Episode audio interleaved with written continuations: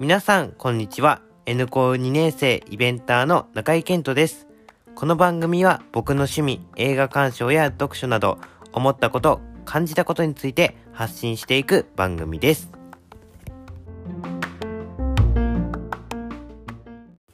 今回は映画子供万博について話していこうと思います。そもそも映画子供万博って何ぞやっていう人も多いと思うので、簡単に概要だけ説明させていただくと、僕がですね、もともと主催していた子供万博というイベントがありまして、その子供万博を完全オリジナルで、まあ、フィクションで映画化していただいたものが映画子供万博になります。でですね、この映画子供万博を撮っていただいたのが、小田監督という方でですね、福岡をですね、拠点に活動している監督さんになります。僕と小田監督の出会いっていうのが、僕が1回目の子供万博の宣伝のためにネットメディアに出演させていただきまして、その時にもう一人のゲストとして小田監督も出演されていまして、で、その時にですね、子供万博に興味を持っていただいて、何か手伝えることがあったら言ってね、と言ってくださいました。なので、イベントにですね、映像を撮っていただくことになりまして、1回目、2回目と撮っていただいて、3回目はコロナの影響でオンライン開催だったので、配信の方でご協力していただきました。で、えっ、ー、と、映画化のお話をいただいたのは、1回目の開催の後ですね、にいただきました。僕が主催していた子供万博について少し説明させてください。子供万博は子供たちが本当にやりたいことをやる第一歩の場所と称して、子供が主催、出展運営をするワークショップイベントを開催していました。で、出展する子供たちは自分でプログラミングしたゲームをお客さんに遊んでもらうブースがあったりだとか、あと段ボールを壊してストレス発散するブースがあったりだとか、非常にこうクリエイティブ的にも幅広い子供たちが集まってくださいました。で、2018年から毎年夏に3回開催していたのですが、来場者は約4500人の方にご来場いただけました。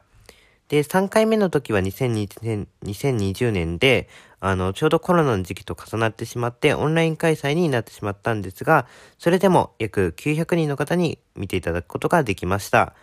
で、僕その3回目の時にちょうど高校1年生だったので、まあ、年齢的にもちょっともう子供が主催って呼べなくなっちゃうし、あと何より出店者の子供たちからこれやりたいんだよねって言われても予算がどうとか、まあそれ現実的に可能なのかなとか考えてきてしまっていたので、もうそしたら僕は子供万博の主催をやめた方がいいなと感じ、3回目のですね、2020年で主催をやめることにしました。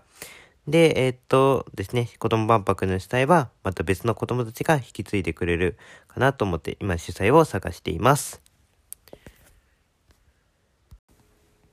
映画子供万博は先ほども説明した通りオリジナル脚本のフィクションのストーリーなんですよね。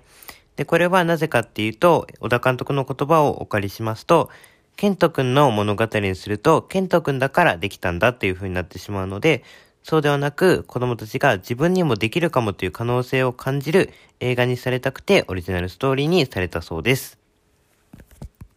ここまでの話を聞いて、上映会見に行きたいなと思ってくださった方もいると思うので、今後の上映スケジュールをお話しさせていただこうと思います。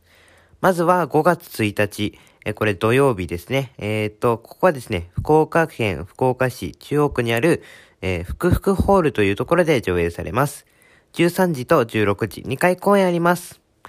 で、次ではですね、5月2日日曜日、えこれはですね、福岡県福岡市中央区にあるサイエンスホールというところで13時から上映があります。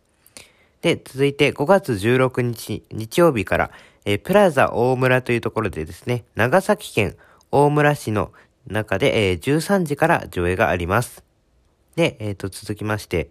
えー、6月19日ですね、えー、エスプラッツホールというところで、佐賀県佐賀市ですね、12時と14時30分から2回公演あります。で、えっ、ー、とですね、入館料は、えー、前売りチケットが、えー、一般1500円。で、えっ、ー、と、高校生以下が、えー、600円。で、えっ、ー、と、当日が、えー、大人が、えー、一般がですね、1800円。で、えー、高校生以下が800円ということになっております。よろしくお願いします。この映画は50分の短編映画となっているんですけど、その理由は教育現場に届いてほしいからといった理由があります。でですね、この映画ぜひ、えー、子供を持つ親御さんや、え、教育関係者の方、もちろん子供たちにも見てほしい映画になっておりますので、ぜひぜひ見に来てください。聞いてくださってありがとうございました。えー、ではまた、失礼します。